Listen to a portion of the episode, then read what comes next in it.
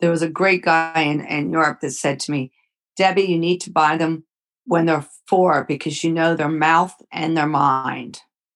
He said, younger than that, you don't know them. He said, three year olds, you still don't know where they're going to go.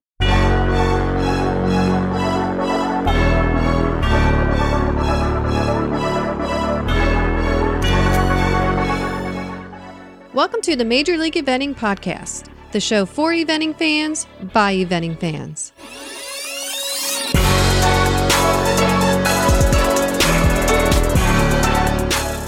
So, Karen, uh, we got another uh, super fan reached out to us. Yeah. Right? This is a different one. A different one. Yeah. A new super fan. Uh, yeah. Petey the cat. oh, Petey the cat, as in four legs and a tail? I, I think so. Okay, Yeah. Petey the cat. So, what did Petey the cat have to say? Well, Petey's friend Kelsey, they both work for Philip Dutton, Oh. and they reached out to us to to let us know that they listen to the show and they're big fans. Oh, well, thank you, Kelsey and Petey the cat. Yeah. So, you know, you've arrived, Karen, when you have a cat as a super fan. Oh yeah, definitely. And a very talented cat at that, because clearly Petey wrote the email. I think Kelsey wrote it You for think? Oh, yeah. Okay, I was way off. I was way off. So you know you've arrived, Karen, when you have a, a, a cat for a super fan, and uh, so that's very cool. So Petey has a Instagram. Yeah, Pete's the cat. Pete's the cat. So let's get Pete's the cat pumped up there, everybody, because clearly Pete's got great taste and everything. So Yes, he does. and um, we will take any super fan recommendations. Anyone have a pet rock out there or anything like that? We're we will be glad to welcome everyone to the show's uh, super fan group, right, Karen? Of course. Okay, so but in all in all kidding aside, thank you very much, Kelsey, for the wonderful note, and best of luck to you and Pete's over at uh, Big Phil's. And as usual, we love our long, long time sponsor of this show, Mane and Tail, Karen Love them. love Mane and Tail so much. The Mane and Tail folks are just wonderful, wonderful people for the sport. They have the highest quality products and they treat their people that work there so wonderful. We were able to get there and visit this place uh, where they make the stuff. It was fantastic. Today, we're going to talk about the Mane and Tail Ultimate Gloss Shampoo and Conditioner. Oh yeah. So the Mane and Tails Ultimate Gloss Shampoo and Conditioner is the first step to ensuring the highest shine for your horse's coat, mane and tail. It gently but deeply cleanses, leaving an unbelievably soft, silky coat with a premium reflective shine. Ultimate Gloss is wonderful to use on your dog's coat too. Its formula is gentle enough to use on your adorable four legged best friend. Ultimate Gloss softly lifts dirt and debris while leaving fur silky smooth, soft, and shiny for an unbeatable glossy finish. No need for a knight in shining armor to come to the rescue. You just need the boss of gloss, mane and tail ultimate gloss. The Boss of Gloss. You know who uses the Boss of Gloss, Karen? We use it on Stanley. Stanley uses the boss of gloss, so keeps his white super white and shiny, and his black coat nice and got a nice little shine to it. Yeah, and it keeps him uh his fur is nice and soft too It's after we soft, use it. Very soft. So he's kind of got soft hair, and then he's got coarse hair, and the coarse hair it softens it up, so it makes it nice. So we get compliments on that all the time. So we love the stuff. Mm-hmm. We love it. We love the stuff. pH balanced. So Mm-hmm. you can use it every day. It's not like it's gonna do anything funky to your horse or anything. like Right, that. and it So- moisturizes brittle, damaged mane and tails. Yeah. So good stuff. We love this stuff. We love Mane and Tail. The people behind Mane and Tail are just as fabulous as the products. Yes, they are. So again, thank you so much, Mane and Tail. And we couldn't do this show without Mane and Tail, could we, Karen? No, we can't. So I've had my Fairfax and Favor boots now for a few weeks, and I'm totally obsessed with them. I had to expand my Fairfax and Favor collection and get a pair of new tassels to go with my tall tan Regina boots. I got the navy blue, and I also got a Fairfax and Favor belt to match my boots. And wore them the past weekend and I got nothing but compliments from everyone who saw me wanting to know where to get them. So go ahead, go to fairfaxandfavor.com, check out everything they have. You got to look at the purses, the belts, the boots. You won't regret it. So thank you, Fairfax and Favor, for everything you do. Triple Crown Feed. Oh, yeah. Triple Crown, big fans of Triple Crown Feed. They have uh, t- tons of, of great products out there, Mm-hmm. premium stuff. Karen, what do you got to say over there? So, Triple Crown has formulas that are tailored to your horse's unique needs and help support immunity and gut health. Find your local Triple Crown feed dealer by going to triplecrownfeed.com. TripleCrownFeed.com. That's a little bit of a tongue twister. It is, it is. TripleCrownFeed.com. They have a great feed locator. They have a great feed com- comparison tool on their website. I encourage everyone to get over there, check out Triple Crown Feed's website, check out the different products, check out what makes them so special, and give them a shot, right, Karen? Oh, yeah. Support the people to support the show. Taylor Harris Insurance Services. There for all equestrians, amateur and the professional. For all types and all breeds. No matter what discipline or level. Taylor Harris is committed to excellence in serving you and protecting the horses you love. Taylor Harris Insurance Services, your worldwide equine insurance specialists. I'm Karen. And I'm Rob. And Karen, I'm very, very excited for today's Major League Eventing podcast. Yeah, I am too. So we one of my favorite things about doing this show is meeting new people, meeting interesting people. And today I think we have one that is um involved in the sport in so many many Mm-hmm. facets that it's gonna it's just i just cannot wait to talk to this person she was uh, recommended by our good friend chris ryan karen at the maryland five star you might have heard that interview previously on the show um, so welcome to the show debbie adams welcome. Why, thank you. I'm glad to join you guys this evening. Yeah. So uh, when Chris says we got to get someone on, we listen. Yes, we do. And uh, we got the pleasure of meeting you very briefly at the Maryland Five Star sh- uh, after the uh, Young Event Horse Awards ceremony. You were a judge at, at Maryland. So uh, it was great to kind of briefly meet you, but this is our first time really getting a chance to talk. So super excited. Well, the Maryland group put on an amazing competition. Um, I was fortunate enough to judge the championships last year on the East and West Coast, and then, of course, again this year. And it was unbelievable the quality they produced. It made it so easy to judge. Man, that is so exciting. and it was also a big weekend for you, not just for judging, but uh, your horse, uh, DA Lifetime won the three star. Well, that is the most exciting part. I have to agree.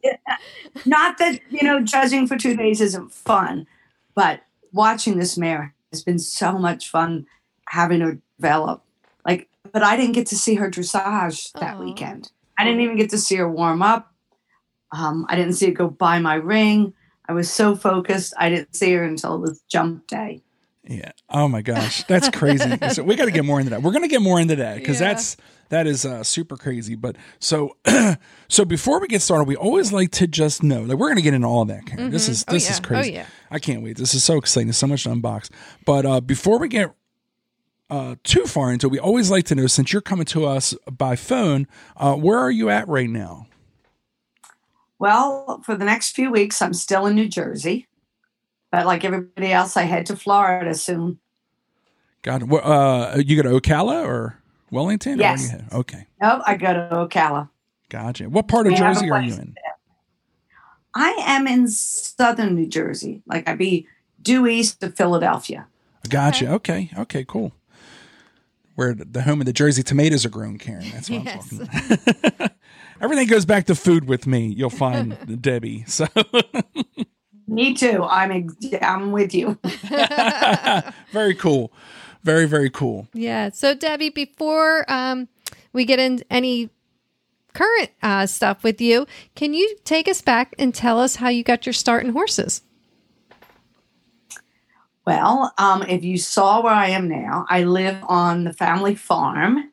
So I grew up with horses and cows and chickens and puppies and cats. Total farm kid. Um, grew up with the herd of ponies and 4 H and that whole life. So I've been with horses my entire existence.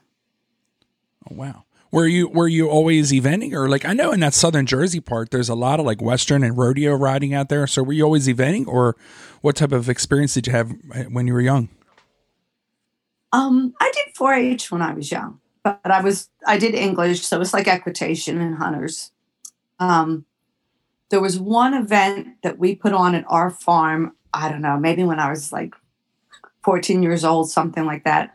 My family tried to run a horse trials, and we got a little bit of a reaction, but not really. It wasn't until um, after college I went to Morven Park when Morven Park was training instructors. That's when I learned about eventing. That's how I got my start. Interesting. So not until after college did you get into even. That's really really interesting. Yeah, could, could, you elaborate on that? Like how did how, what was that program, and is it something that's still happening today? And um, I feel it would, yeah, it'd be great if it was happening. Um, what Morven Park used to do, they had an instructor's course, and it was a year long course, and you lived there, and you spent every waking moment doing what you were told to do. It was run by a Major Lynch, who was from England, and he ran it military style. And you were awake at six, and you're in the barn, and you did everything on a very tight schedule. But what they tried to do was train us into the sport of eventing and instructing people and training horses. And they had quite a um, large number of horses donated to Morven Park. So we had quite a group to work with. Um, I'm afraid financially that kind of situation doesn't exist anymore, but it was um, an amazing thing to be part of.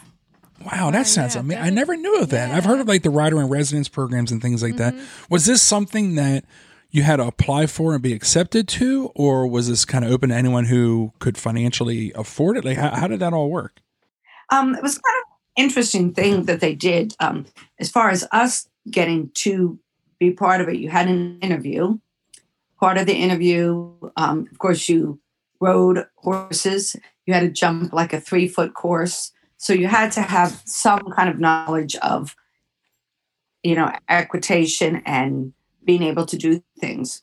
But the fun thing for us is the horses that were donated had a huge tax write off from Morven. So a lot of them were old event horses and sport horses.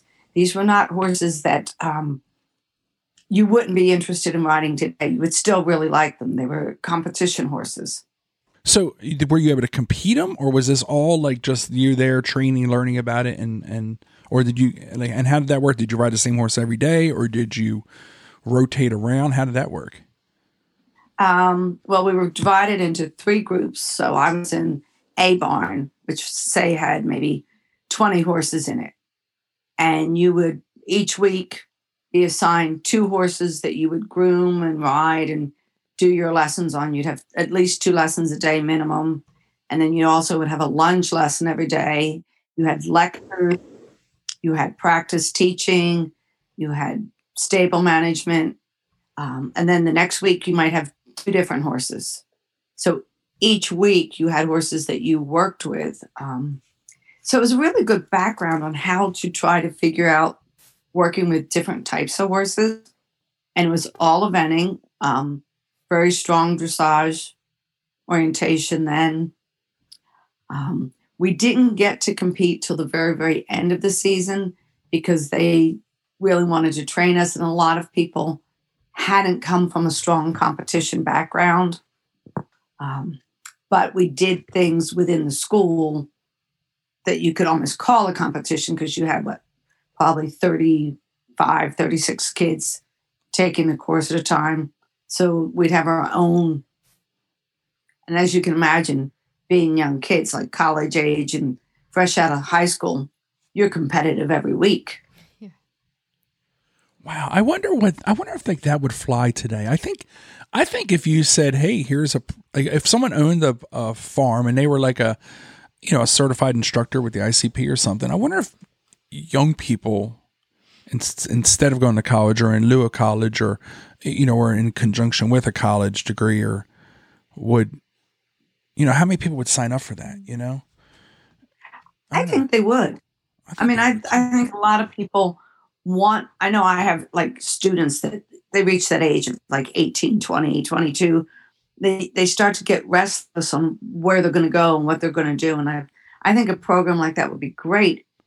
But I mean, can you imagine the expense we had at that time Morven Park had one indoor, now it has two. But they stabled, I don't know, maybe 50 horses. We all lived on site. I can't imagine the cost factor. And, and we all know how big that property is. It's, Yeah. what is it, like 1,200 acres? And you have cross country course and you have dorms. And um, I don't know how you'd ever make the numbers work at a place that, that big. Yeah. Now, did you have to pay to go, or was this like a scholarship? Like, if you got accepted, it was uh, covered by the USEA, or how, how did how did that work? No, no, you pay. It was like it was like I did um just like going to college. You Yeah. pay your semester. You had to have all your own equipment. They gave you a list, you know, how to, what type of saddle you had to have, what kind of snaffle bridle, your grooming kit, every little outfit. That they gave you a very itemized list. Wow, Um, but no, you did pay tuition. gotcha. I, I, yeah, I'm intrigued by that idea. idea if you could figure out a business model because you learn so much just doing it day in and day out. I mean, it's much stronger than a working student program. Yeah, I mean, Yeah, you're you're right. you're you're a, you're a student. You're a college student learning how to ride and train. I mean, kind of similar to like a, a classical French riding school or something like that. But I, I think that is intriguing. Right, yeah. Never heard. I of would it, love but- to like. Yeah, yeah, it was great. find It a way went for do that. Not that I would be the instructor, but I mean, I'm just saying. I think it's a great idea. I think if I mean that sounds amazing to me. So thanks for sharing that because I didn't even know that existed. Wow. Um, so now from there, you you were you, you know you learned all about eventing. Is that when you decided you wanted to do this full time for a living, or what, what was the next Yeah, step in your um, eventing career?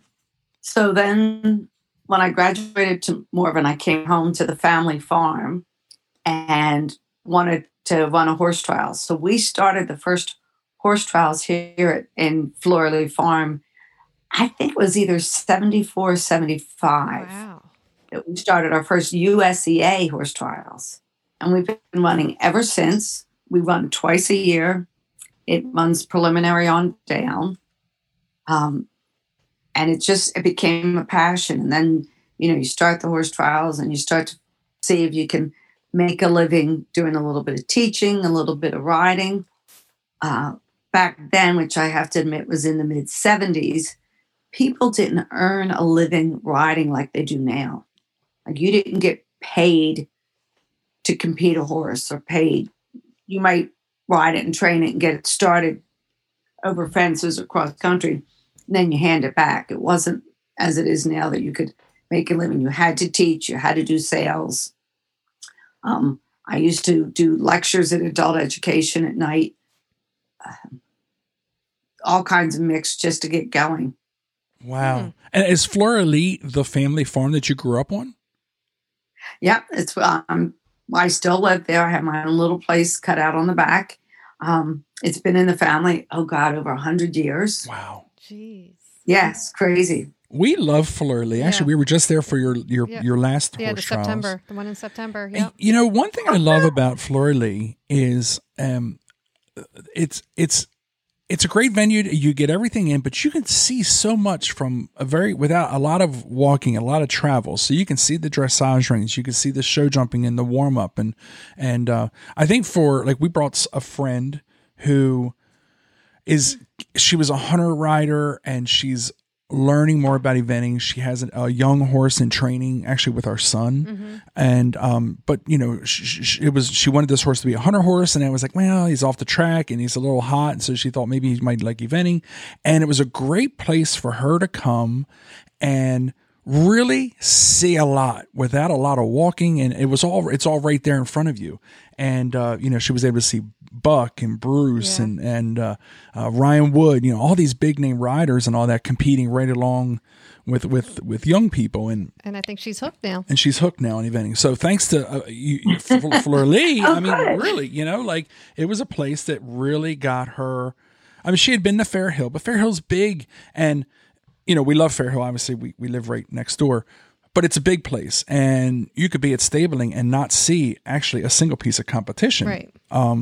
You know, because of you know a little bit of travel between the the places. So she was able to see so much, and, uh, and so thank you so much for doing that there. And and you run such a great event, and you have such wonderful volunteers, Mm-hmm. and um, so I'm I'm so glad we're getting this chance to thank you personally for putting on this amazing show that you have at your nice. I would say little farm, uh, you know, because it's very small for a place to hold an event. You maximize the use of your space incredibly well, too. Well, I will pass that along to the family. They will be thrilled because, you know, we each have a niche. Like Fair Hill has that beautiful cross country in the terrain.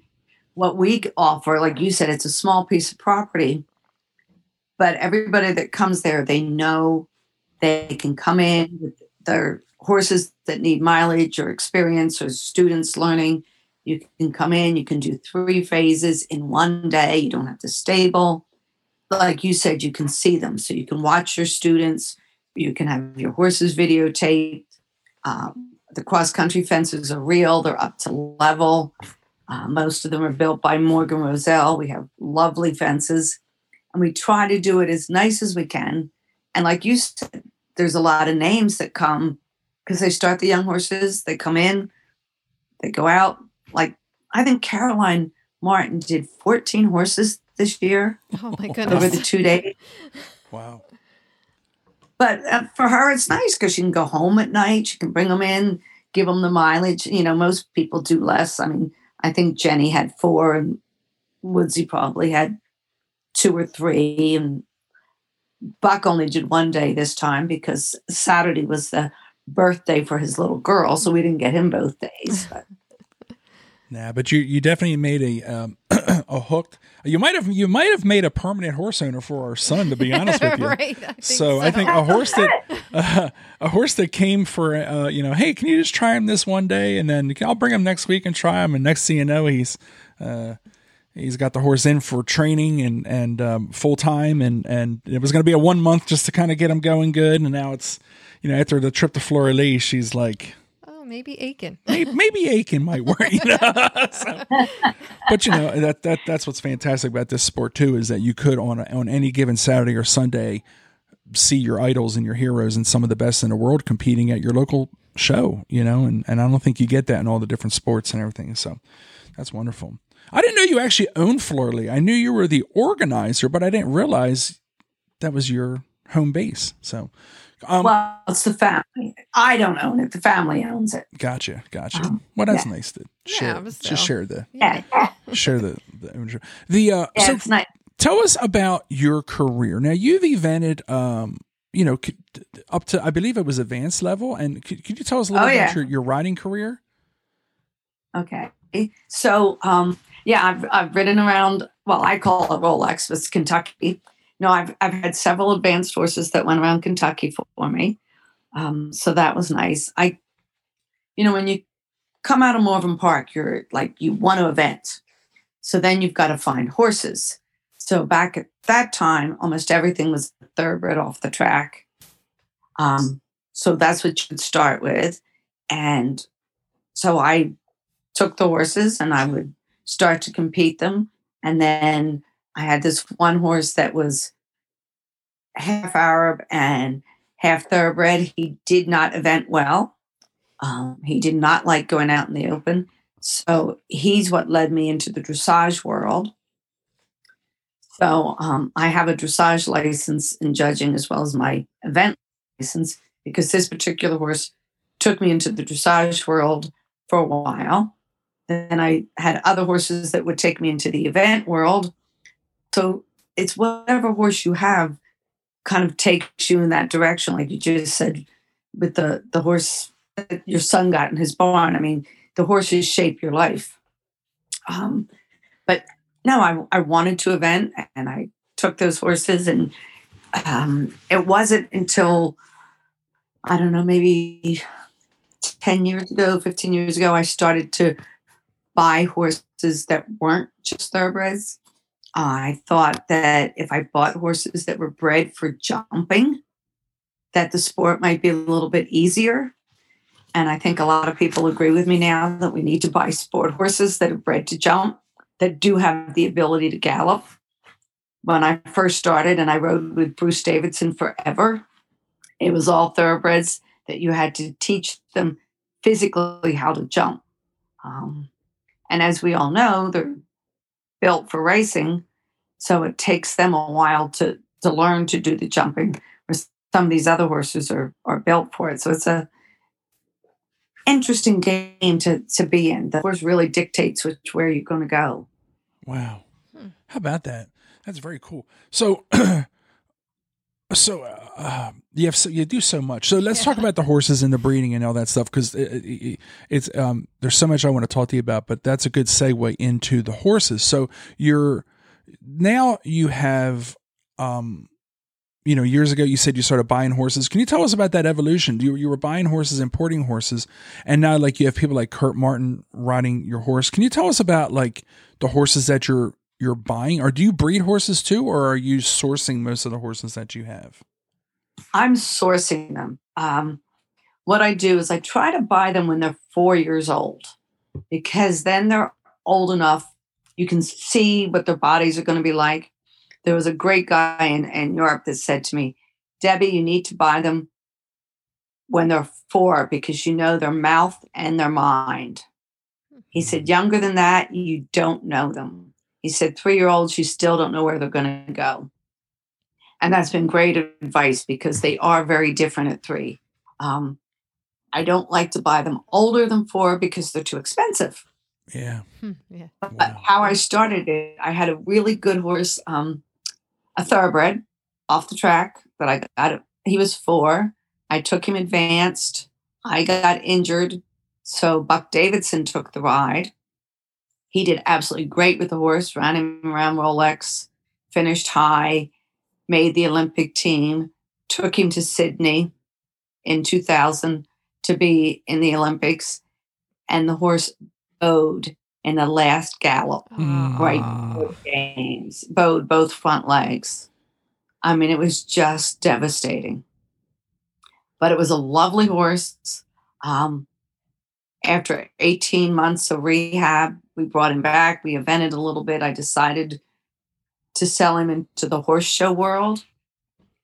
So that gave me my seed money to buy what I was going to do as my next event horse. And I decided I was going to take all that money and buy something bred for jumping. I was fascinated with the Selle Francaise horses. Um, so, oh, I wish I could remember the woman's name, but the the lady that owned that really nice horse that Michael Mass rode, Farms Newsprint Farm. She breeds Selle Francaises and had lovely horses. I contacted her. She connected me with somebody in France because she said, What you're specifically looking for, he's going to help you find. So that was my first trip overseas. I went to France. I bought what would have been a horse of a lifetime for me. And he was a great horse. I actually ended up selling him to Philip Dutton when he was advanced. Um, but it was an amazing horse. It's just like one horse takes you here, and then the next horse takes you another way. Yeah. Right. Um, yes. Was your I intention mean, after, to buy the horse to sell? Like, was this a, a business model that you wanted to get into of buying young and then training and selling? Or did you want to compete this horse yourself? Like, can you tell us your thought process? Became, no, it became a business model. No, I found the horse advanced for quite a while. Um, lovely big French horse, very good in all three phases. A little bit tricky in the dressage when she became advanced. Um, but Philip was very, very interested in the horse. He liked him. I had several good offers. And at that point, I had started to train with Phil Dutton. Um, I was no longer in Bruce's barn. And he liked the horse so much. And you can imagine, like, selling an advanced horse to somebody like that, it's it was a big business move. It was a lot more money than I had ever made on a horse. So it enabled me to buy several youngsters. Um, and they had high hopes with the horse. They were going to take him places I couldn't afford to take. I, I didn't have the money to train him or competing at that level. Like he mm-hmm. should have gone all over Europe. He should have done all kinds of things. Um, so it becomes too valuable to keep. Like to have enough money to campaign him, I had to sell him to get the money. Gotcha. Mm. So um, that was one of the most heart wrenching moves of my life, selling that horse. Wow. What was the name of that Right. horse? Um, how you pronounce it or what it looks like. you can pronounce when it, I you see it, when you see it written down, everybody called him Cheops de Quesnay, but it's supposed to be a Cheop de Canet. Oh, okay. But um, he's a lovely, lovely horse, and um, Philip competed him for a while, and then sold him on because things didn't go as he planned, which happens with horses. Mhm. But enabled me to start to buy horses that were four or five years old, bred for jumping, had a lot of blood, had the movement, and um, I ran a couple of those advanced, and then people wanted to buy them, and it seemed like a good idea to sell. Wow. Very cool. So now today, are you you're still buying young horses?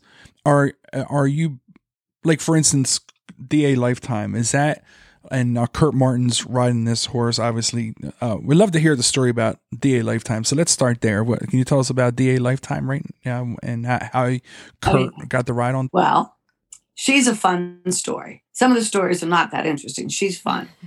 we bought her as a five year old. We went to Germany. I'm fascinated with Holsteiners, so I wanted to go to the band and see the auction and see the horses and see, like, I want to know what the game is. So, like, when I first started to buy Dutch horses, I went over early and looked at the horse shows so I could see what it was before I met dealers. But going over to get Lifetime, we were looking and we were there for, I think, five days. And my husband, Tony, Kurt, myself, we went.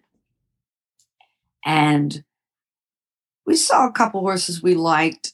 And we were toying with the idea of buying them for the right money. Uh, one looked pretty good. But when we tried them, it was pouring rain. We could only ride them indoors, which is something I don't normally do. I normally have to take them outside as well. You know, I have my own little list of things I do when I try horses.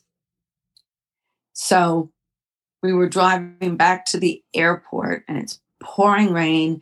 And Kurt said, You know, Elmar sells horses, and I bought a couple from him years ago. Let me call him and see what he has. So it was the last place we looked. We stopped on the way to the airport. We rode six horses. The very last one he brings out is this big gray mare. And she's five, so you can imagine, you know, a five year old big young horse in an indoor at night, the pouring rain. She's pretty flamboyant. And I loved her. I thought she was great. We didn't, you know, we thanked the people, we left, we're driving, and my husband said, So how come we didn't buy that horse? And we said, But you won't let us buy a mare. And he goes, For her, I'll make an exception. We're going down the Autobahn. We turn around. It's pitch black at night. It's pouring rain. We turn around. I get on the cell phone. I call Elmar back. And I said, Elmar, I need to talk to you. I just want to come see the mare in the barn and we need to talk.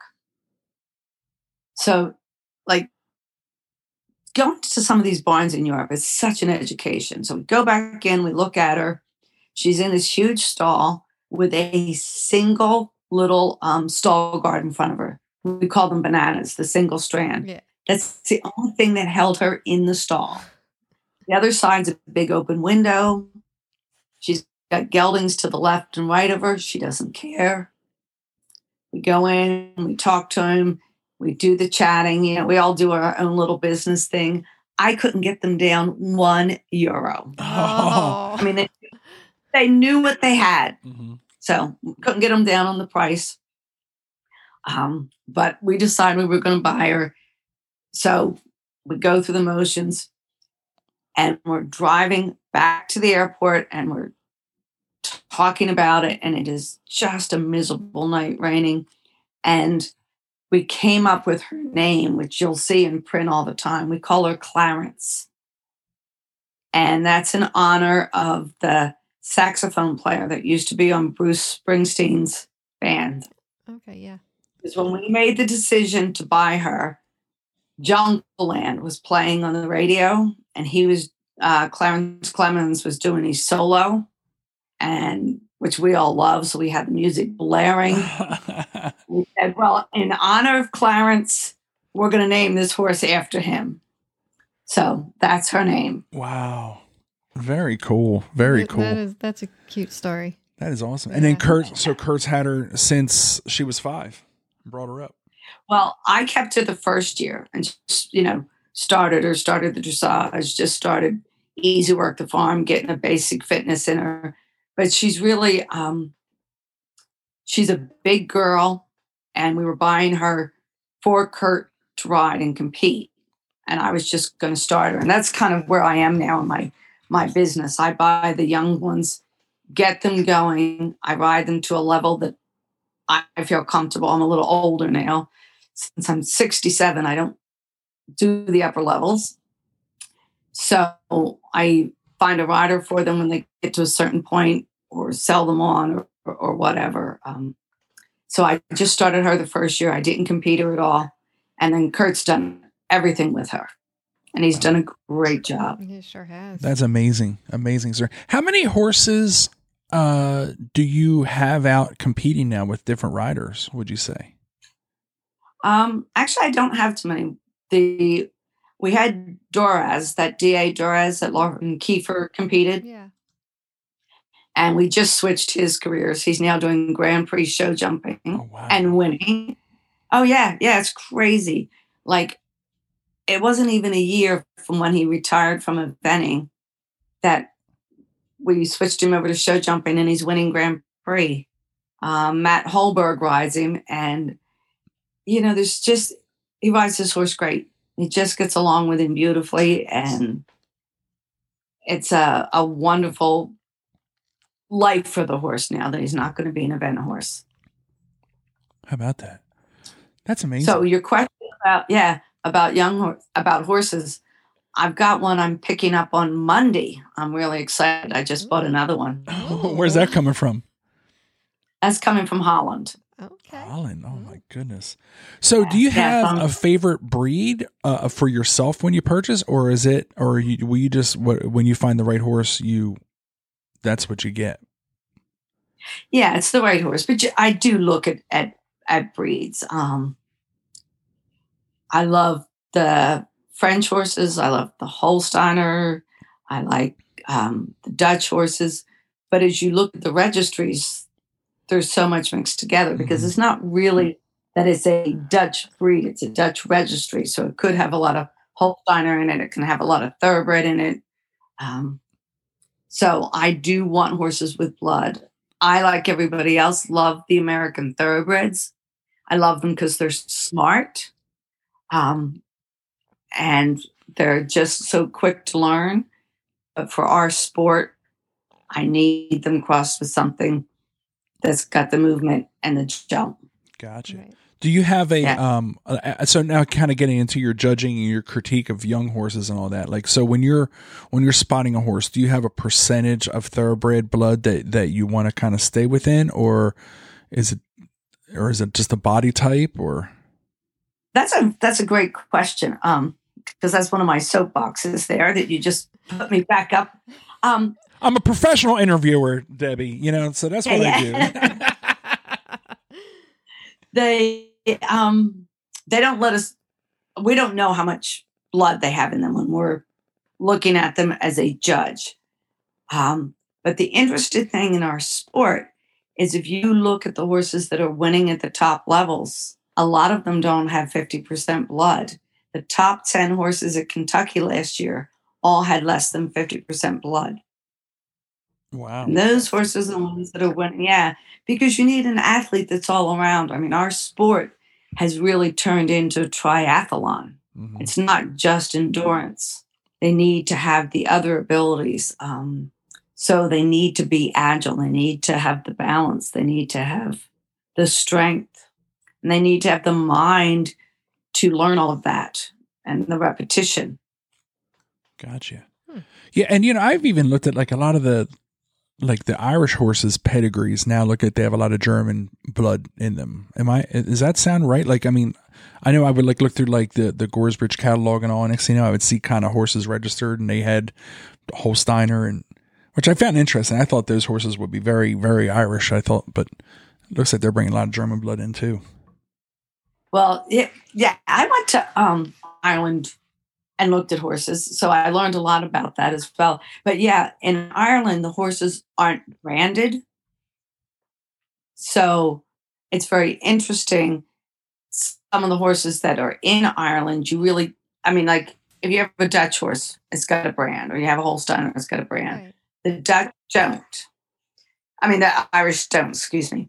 So it's just one of those fun facts. But yeah, a lot of the Irish horses are bred with the lines from the other countries, which is a bit of a sore spot for some of the Irishmen. I mean, we need to chat with Chris about that. But um, yeah, some of them get a little upset that there's so much blood from the outside coming in now. Gotcha. Yeah, because yeah, the Irish horse. I mean, like I say, I always thought it was uh, right, I, right. keeping it. Keeping and I never it. even thought that they weren't even branded. I never, nah. I never thought about no, that. they don't. No, it's interesting. They don't allow that. So that's just a hmm. little trivia. Yeah. Is that a, is that something when you're shopping for a horse? So like our younger son, he has competed a self say once, and he did very well with mm-hmm. them. And that horse competed until they were how old? He was he was doing. It was like 18. 18, 18 years mm-hmm. old, and um, and then the, the owner just asked to retire him. So, but wonderful horse, great galloper, and um, actually it's a horse that Boyd competed and won Bromont, the, the then one star, and then he was retired for a long time, and then Boyd gave our son to ride on the horse, and then he again went. Oh, back, that's great. He went back to Bromont and retired at the same competition, uh, taking third. Third, yeah. Yeah, at the one then one star, now two star, right? Isn't that yeah, how it was? Yep. Mm-hmm. So, right. But um, you know, the, so we're we love the Selle Français too, and the Selle Français are doing really good. As far as um, if, so if you're buying a horse, do you you want the brand. You want the horse to have gone through the the the, the inspection process. You don't want a generic. You know, uh, does that make sense? A horse that was bred, but then they didn't take it to the inspections. Is that for, um, for you personally? I, most of them don't go through the inspections. Oh, no. Mm-mm. Most of them are. You know, they're. It's a. It's a very interesting business in your I mean, it's it is an industry of breeding these horses and selling them on as sport horses. And I don't think that for a lot of them the inspection they feel is necessary. Like if I go to look at a horse, I don't care if it has a brand. Okay. I look for I look for a certain body type, um, a certain balance, a coordination, an uphill build, a certain type of muscling and a, an attitude. There's there's just things we all do when we shop for horses to see what they're like. Like um, I've gone over to Holland quite a few times to shop for horses, and I've been shopping in a um, basically a, a show jumping barn. And every time I go, if I'm interested in a horse, they're very nice to me. They let me take it out and hack it in the woods. And they laugh because some of these horses have never been out there before. like you want to go out there? And i go oh i'm not going far. I just want to see. You know and i go off the path and over a log and through the water and up a hill. I just i want to see their attitude. Right. um, i want to see their footwork. Do they constantly look down at the ground right in front of them? Or do what i call looking out through the bridle do they look forward like across the field and down the road? Like i want a horse that's going to look out to the future yeah. I want them to look where they're going. They're constantly looking what's right in front of them, staring at the puddle and staring at the gate, I'm not interested. Wow. Hmm. See, these are those gold nuggets. Yeah, that, little, this is why I, little nuggets. I love doing this show. So, take us to the the judging side. So, could you tell us how you got your start in, in the young event horse judging, and you know when you judge you know what are you looking for and and maybe talk to us about the maryland five stars or or you know the young event horse championships at, at maryland well um i judge the dressage and jumping phase i don't judge the conformation phase Um, to me, that's a real specialty. I have judged it. It's not something that I want to do, so we won't go there. Okay. Um, I like judging. Well, I mean, people are very emotional about their horses. And the conformation, they take it very personal. If you ever say anything about his foot or his leg or the length of his neck, it's it's much easier to talk to somebody about how the horse moves and all. But there's just I don't know.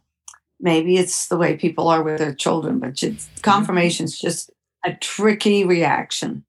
But um, the dressage, you're not really looking at them as potential for upper level dressage horses, like to be good in our sport. If they can do super good third level, easy fourth level, then they're going to be able to do well in the sport.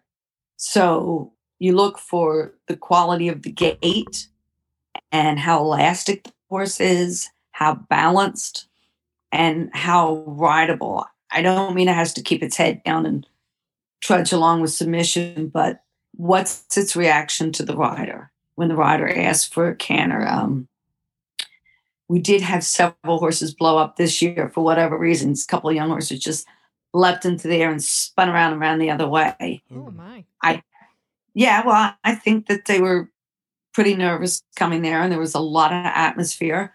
Most of the horses were great. They really were super attentive. Um, we put the five year old ring closer to the um, three and five star warm up so that they could take the commotion, and we put the four year olds on the quieter side. And most of them just went in there and worked beautifully. It was very easy to see what kind of movement they would have. Um, and you can tell with a lot of them how they react to the rider. It's like, are they willing to take the direction? Um, when they ask them to canter, are they willing to go forward or do they just hop into it? Uh, does it have a ground cover and stride that they're going to be able to teach to adjust for collection and extension? Or is it a horse that lacks elasticity and just has one gear? Um, and the test that they use now for the championships, it's it really shows that difference. Wow. And then part of the jumping is the the gallop. So you you that's all part of your your judging jumping uh, uh jump judging is Oh, also that gallop at the end. Well, yeah, I mean, judging the jumping is so fun. Well, the jumping counts for 70% of the score. So obviously that's a big part of our sport. So that is the most fun part to judge because they go out and they do um, five show jumps and then they do 10 cross country jumps. And there has to be enough variety that we can evaluate their ability. So there's a combination. They go through water, they do ditches. Um, there's big fences, there's fences they're supposed to gallop. And then there's a gallop at the end of the course that we judge independently. And the way we do the championships is it's two judges working together. So this year it's Chris Ryan and myself. And as the horse does its course, we're discussing it back and forth. You know, what we like about it, what we think it could improve on. Is it going to be able to develop that? Um, because some of them will come in and show jump beautifully, and you'll see them, you know, stretch their necks over the fence, pick up their legs, use their body, jump out of stride. But then cross country, it's a totally different game, and you can see a difference in how they face the fences and how they handle them. Wow. How about that? So cool. Yeah. So much going into it. I find that so much. So there's also a level of the rider understanding each question and riding the horse eh, to answer that question in, a, in the way you want that question answered. Would you? Is that showmanship? Somewhat. Impo- no, I wouldn't say showmanship, but proper riding and understanding the question. Like, not no, I think showmanship is a good word. No, I think you're you're right with showmanship. Um, just to back up for a moment, before the competition starts, we always have a rider meeting so that we can, as officials, explain to the competitors what the competition is, what we're looking for, because it's still fairly new in this country. And I said to everybody, like, when you ride cross country, jump that fence whatever way's best for your horse. We're not looking for you to do it at high speed or slow. You need to look at that jump and jump it for the way it's built and the way your horse is going to handle it the best. So, yeah, some pros are amazing. You know, they know which fences they can gallop at, they know which ones need a little more setup. They can see if they can turn in the air, how they're going to get out of the water easier. Um, but anytime we compete, the professionals have an advantage. You you know what to do with the horses. You have a plan. But it was a pretty sophisticated group this year. I mean, many people that I wouldn't think of as professionals, I thought presented the horses really well. Wow. That's amazing. I, I, know when we saw Chris, and, and well, you know, we I think you you we were with you and Chris were together when we first ran into Chris, and he was just electric with enthusiasm for for that young event horse and what he had just seen. So, um, could you? Did you have the same feeling that this year was a, a, a noticeable upgrade in, in these young horses and how they competed? Did, did you feel that as well? Oh, absolutely. Um, like I was raving about it because I've been in the program, I guess, since it started on the committee trying to put the whole program together and and adjusting it for this country and where how we think we're going to get horses in the pipeline. Um, I would say that easily 10 horses out of what do we have? I think 45 in our class. There are probably 10 to 15 that we both thought would go on and become four and five star horses if they're in a good program. Wow. Hmm. That's that's that's that's awesome. That's really awesome. Yeah, I mean they're amazing. And there there were several that I thought deserved to win. Now it's a composite score, so the conformation can swing it.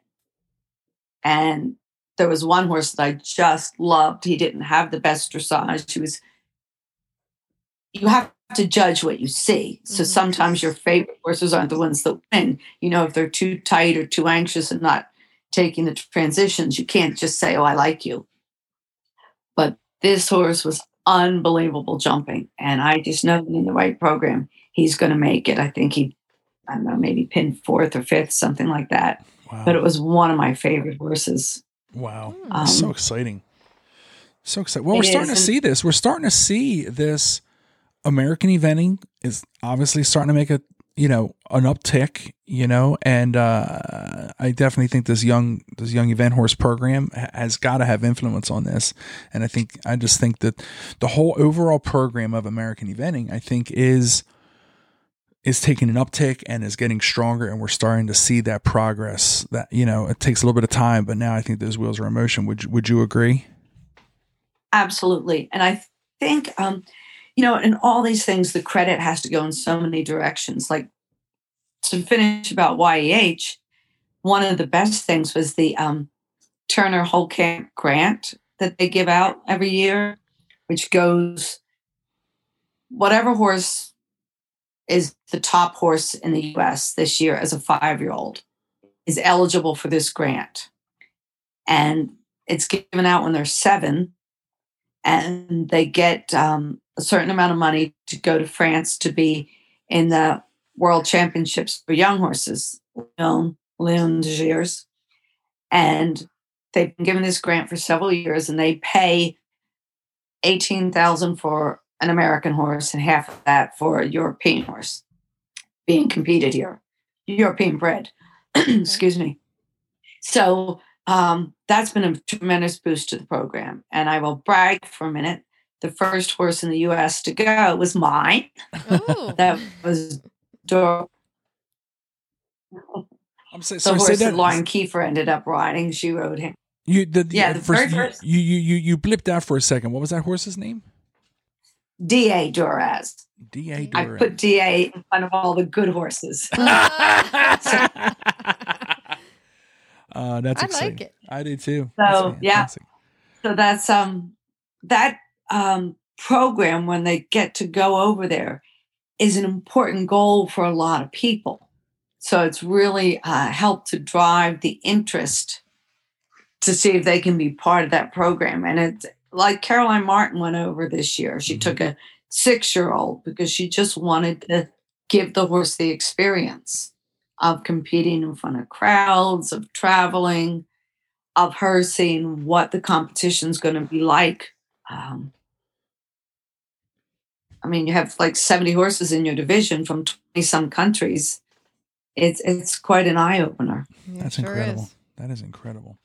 So, uh, just moving on because there's so much I want to cover, and I and uh, we won't keep you all night long. But the also what you do is you're you're also a certified instructor, and and an, of you, are also a, a, regular eventing judge as well, not just the young horses. So, and I don't mean that as just, but um, can you tell us a little bit more about the, those two, you know, sides of your business and and how much of time that takes? Oh my God, it does take time for sure like it sounds like such a good idea when you do it. Like I'm a dressage judge, I'm an event judge, and a young event horse judge, and I I do all of those, and I org, organize with my family Flora Lea horse trials. I'm the person that started Jersey Fresh back in its infancy, the three day. I just, you know, the like wherever I see something that I feel I can do, that's what I do. And um, I do really enjoy the judging. That that's a very important part of the sport to me. Gotcha. How much time does that take? Do you do a lot of that? Like, do you do a lot of judging throughout the year? Yeah, I'm starting to. Um, now that I don't compete as much, I just feel that it's important that riders are be- and horses are being evaluated by someone that's done it. Yeah. Mm-hmm. Like if, if you've ridden around Kentucky on several different horses, or you've ridden around Fair Hill in the rain, I think you're a better official when you go out to do a course inspection.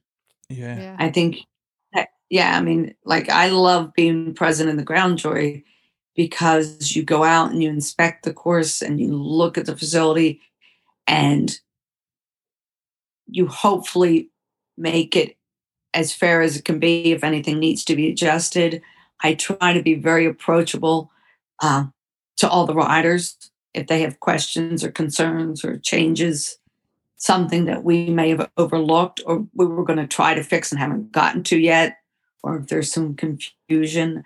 I just feel that um, as a competitor, I can give it a, a different perspective. Mm-hmm. Absolutely. When I'm doing that. So that, yeah. I mean, as a dressage judge, you can come in with a straight dressage background, but as the eventing judge, you know, it's it's better if you've done it yourself. Right. Yeah, often we forget right. about that that the ground jury does that as well. And I wouldn't say not everyone forgets, but I, I know it's easy to forget that those courses were also inspected by the ground jury and, and so forth. Val Vizcarrondo, uh, Pride was on the show, and she really elaborated a lot about that when mm-hmm. a, as a as an eventing judge and and went into those nuances. And I was I learned a lot there too. So most organizers work well with the officials. They want the feedback. They're not like um, once in a while you'll you'll run into somebody that doesn't want you to come in and change anything. And we're not looking to change things. We're looking to to work together as a team. Mm. And most the uh, organizers they want you to look at it in case there's something they could make better or they should have done or let's get things all so that when the riders get here, they'll be happy. Um, not one person can, can see it all. So it's yep. it's usually a very good group working together. Oh, yeah, for sure. Lots of different perspectives help make everything better. Mm-hmm. Uh, oh, absolutely.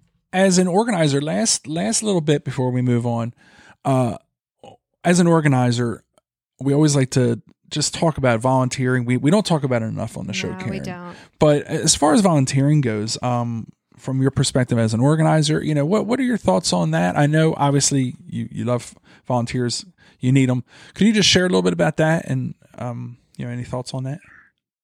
It is a it's a hard thing for a lot of competitions. We are lucky here at Flora Lea because it's a, a family business and my niece is here and she runs a lesson program. So the students get so excited over hosting an event you have mostly students doing the volunteer work. Um, and people that board here or, or, train with me and ship in. A lot of them like to back that one day they're not competing. So we're we're pretty lucky that way. The Pony Club handles the parking. Um, so yes, it is definitely down home, but we we have that. I think it's harder for some of these destination events to um, get the volunteers in and reward them in such a way that they feel part of it. Yeah, I, I think I, I think that that's awesome. They had the Boy Scouts do the parking. I know we did a little, you know, we did a little donation to the Scouts, mm-hmm. kind of help them out. We're big Scout supporters too, so we love that, and and uh, everyone just does a great job at your events. So we need volunteers. So definitely yes. get out there and volunteer. Folks. Everyone should absolutely, volunteer. yeah. Yeah, I think the Boy Scouts help park us at Radnor too. Yeah, yeah. Radnor. Yeah, Boy yep. Scouts. Mm-hmm. So it happens yep. all around. The pony clubs help it, like uh, um, um, Loch Moy, the pony club mm-hmm. helps do the parking. So that's a great uh, uh, resource too, for sure. Um, yeah, I don't, I don't know how to reward volunteers enough. I mean, I'm always we try to do things like give them clinics and picnics and parties and something more than lunch and a shirt. We try and do some kind of activity for them. Um, during COVID, of course, all that shuts down. Yeah. Nobody wants to be near one another, but we're all kind of crawling out again. So, um, gotcha. Hopefully, we can do something for them this year. Yeah, yeah. No, I think that's really smart mm-hmm. too. Is that to, to really make sure the volunteers feel that they're they're special, mm-hmm. you know. And and we got to remember to thank our volunteers. So whenever always. you're walking around, always thank your always volunteers. Thank you. Uh, last last thing on my end before Karen moves on, J- Jersey Fresh is pretty much the Jersey Fresh International. Uh, we've seen the last one. Uh, being the original organizer, do, do you have any uh, words you'd like to share about that? Well, I think that they served a very valuable um, input for the sport. When we started it, we just, it was the old level. So it was the old two star. And we needed one on the East Coast. So we started it as a two star, which is now, of course, three. And I think that it's a perfect venue for a, a competition at that level. I think what's hard now is trying to host four stars at these different facilities there's some destination facilities that it's just so hard to compete that have the all-weather footing, the big stabling, um, professional organization. I mean, trying to have a state park put in a bid against somebody like Tryon that has all the advantages. I think the destination events are they're very important, but I think that some of the smaller events are going to be pushed aside from that. Mm-hmm. Yeah, I mean it's it's it's it's a tough situation because we have new events coming up, and you're excited about those, and then you hate to see the other ones going away, and and you hope that um you know we hope we have a good balance yeah. of everything. I don't know. I'm yeah. I gotta have faith that the people in charge are are are doing the best for the sport, and I don't know. And I think we need to do what's best for the horses and riders. I mean, I like taking Clarence this year. I really, Kurt and I picked the best footing, the best cross country courses. Um, we had certain things we wanted her to do so she'd be ready for Fair Hill. I mean, that was our goal is to try and pull it out there. Yeah. For sure. Yeah, for sure. Well, we gotta, we gotta, uh, the sport's ever evolving and, and, um, I don't know. I'm no expert on any of this stuff, Karen. So Neither am I. That's, that's, why no one comes to me for questions. No one's interviewing me. so, and I, I, I keep saying last thing. I keep saying last thing, but you know, you've taken all these instruct, you know, you've taken instructor courses, you've taken the judging classes and the certifications and all that. Any, um, you know, uh, that that sounds like a lot of time commitment on on your end and all that. And now. Uh, do you feel like that's value like you, it's worth it? Are you are you glad you've done all that and that you're you, you've done all these different um hold all these different hats within the sport? Oh i wouldn't do it any other way. I'm still um like if i have time like being in ocala in the winter is the best because i get to watch other people teach. I still go and watch because I could ride better, I could train better. I went to um, WEC, the World Equestrian Center, and scribed for two days so that I could work with upper level dressage judges so that my eye would be better with the half passes, the flying changes, the movements our advanced horses do, or my vocabulary could be better. Um, I watch Ann Krasinski teach. I watch James Burtwell. I watch David. I watch Karen. Um, it's the perfect place to be in the winter for me because there's something you can do every week to be a little bit smarter, a little more educated. Just there's always something, even if you're just watching the, the warm up at the jumper show. You'll watch how they, what kind of fence they start with, what they finish with, what equipment they use. Now it's um, I think I became diverse because there's so much in our sport that I enjoy that um, it just kind of nudges me in one direction than the next. That's awesome. Yeah, I love sure. the fact that you're still learning. You still are trying to seek judges with higher qualification oh, to you to learn from. I think that's absolutely. Really you find these unfortunately sometimes you see kind of like the, the, you see like the big fish in the little pond syndrome but then the real people who really are like get it are the ones who have the humility to know they're always they got to always still learn so mm-hmm. i love hearing that that's always a great learning. lesson so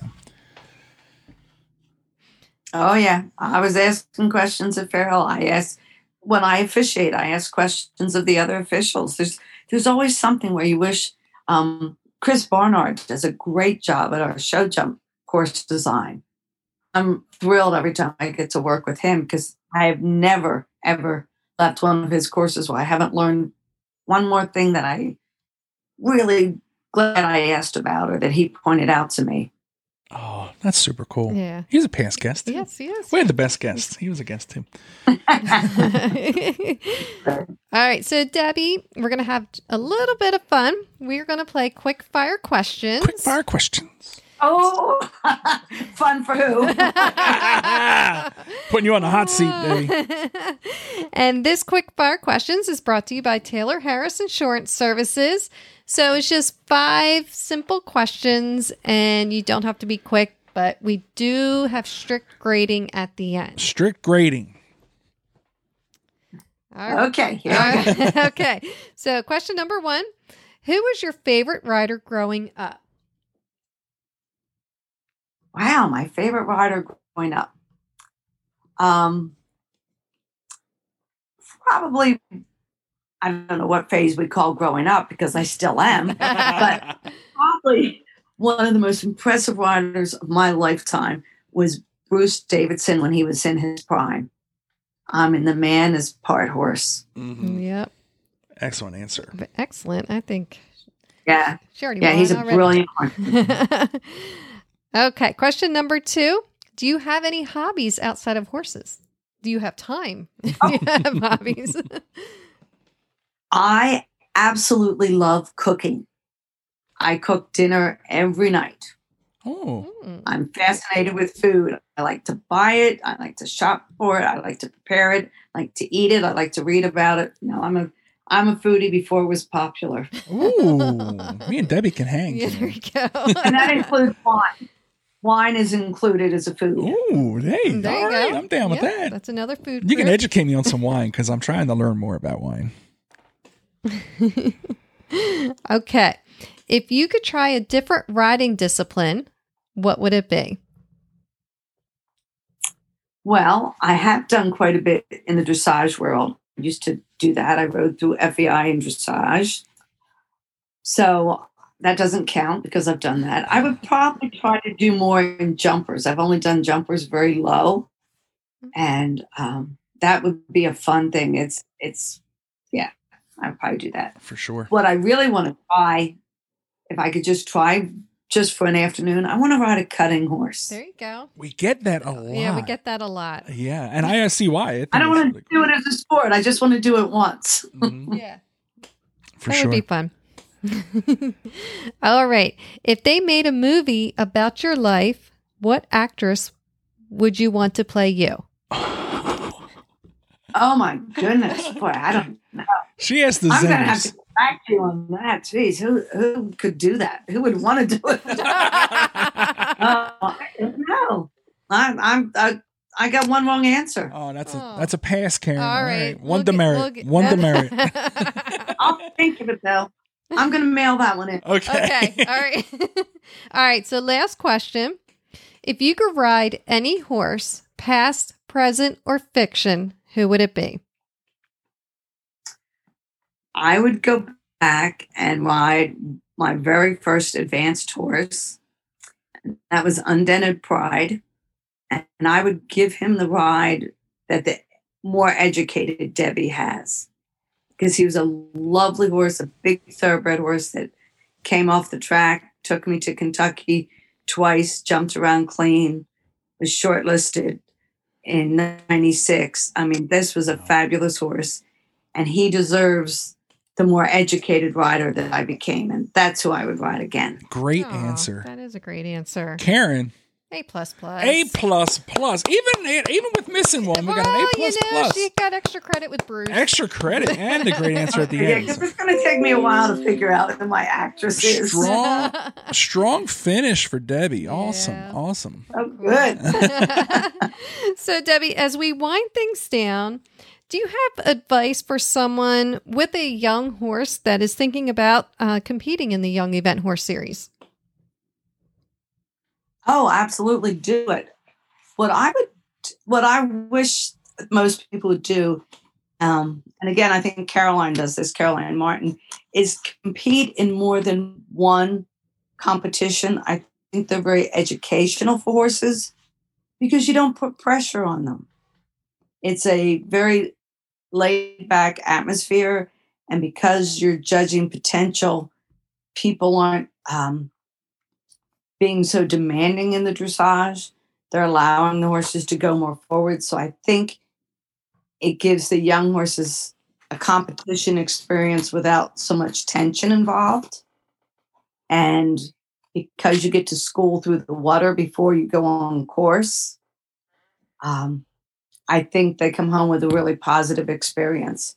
So yeah, I think it's great. Even if you have a horse that you know is not going to be in the championships or win the championships, I think it's great mileage.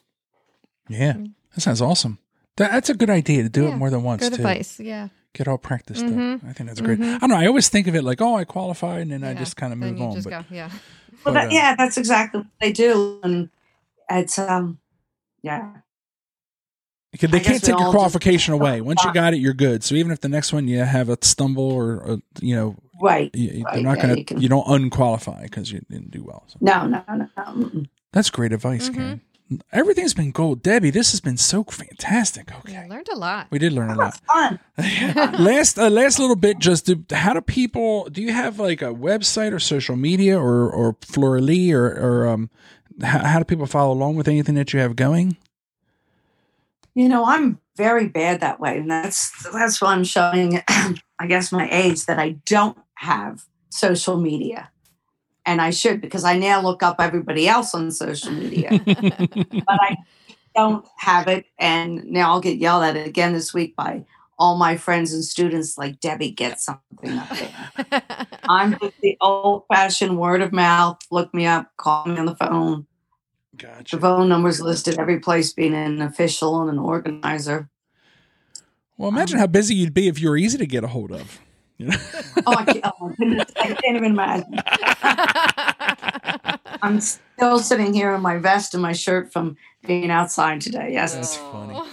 uh one, one last question i have to ask What I do? just before we wrap it up the horse that's coming this week can you tell us about this horse that's coming in that you just bought Well, um, yeah, we can get excited about him. I have not seen him in person, which is very unusual for me. Um, but I totally, totally trust the man that owns the horse that owned the horse before me. I did buy the horse through an auction, but I knew the person that put the horse in the auction, so I called and, and spoke with him about it. And um, it's super well bred. It's beautifully built. It's balanced. So if it's not um, good in our sport or good for me to be working with, he's going to be able to transition. And that's the the good thing about so many different hats that I wear. I know people Mhm. that, you know, if I need to sell him as a jumper or an eq horse or something, if he's not an event horse, it's fine. So I'm taking a bit of a gamble. He's really well bred. He's Contendro on the bottom, uh, Fillets de Muse on top. So he should be a super balanced, forward thinking jumper. So we'll see. Wow. Do you have a Check name already? Oh, he came with a name. His name's Noble. Noble. So, D.A. Noble? So it's going to be D.A. Noble. Yep. I like it. I'd like it too. And do you have a jockey so lined up already for uh, once you're ready to pass him on? Like if it's if he's an event horse, or is that to be determined? Um, if things go well, I'd, I'd, I'd like to ride him for the first couple years and getting going in the sport. So you'll you'll see me out there with my baby. Super. Um, probably, you know, you never know how things are going to go, but probably would be Kurt. I, I love the feel that he has for horses. He's ridden some others for me and, and done a great job. Um, over the years, I've picked different riders depending on the horses, but I, I love the way that Kurt tunes into them, and he and I get along great. And he's a um, a straight shooter, and so am I. So that that works out well. yeah. He's a gentleman. I Mhm. really like Kurt a lot. He Oh my goodness! uh, we have interviewed him on the show in the past, like a full form, and then I caught up with him just like during, during like the walking down the vendor area, and I caught up with him and did a little Walking and talking. walking and talking with him after the dressage, and and and um, you know, he's just a real gentleman, a real uh, like you say, he's a straight shooter. He tells you exactly what's on his mind. He's a, he's he's all business, and um, yeah, I think he's a great guy to be with. So we have a lot of, I mean, we're fans of so many riders, but I think it's nice that Yeah. you find who's going to match with you, you match with, as well as who would match with your horse's type. And I think that's Right. really a smart. And I hope it's Kurt. I mean, I hope that he's the one. Yeah. that he's that he wants to ride the horse and the horse gets with him. I mean, that would be ideal. for sure. Hmm. I'm I'm sure. I'm sure anything you're picking out, Kurt's on board with. So, well, Karen, was this I think I'm fantastic? This was, yeah, Karen, this was absolutely fantastic. it was. Debbie, this was everything I hoped it would be and thought it would be. And just thank you so much for sharing all of your wonderful Mm-hmm. insight and knowledge and your great story. and thank you to Chris for introducing Debbie to us. Yeah, yeah. Yeah. Well, it was fun, and I'm going to mail in my answer on the uh, actress. I'll think. And what we'll do is I'll dub it in. So when you mail it in and I read it, I'll read it and I'll be like, uh, you know, okay. Susan Sarandon, right? And, I, and then we'll just put in no one will know. So awesome, Debbie. Well, thank you so much, and um, we we just look forward to seeing you out there again soon. okay. Yeah, we'll be right out there next week. Thanks for listening. We hope you enjoyed today's show.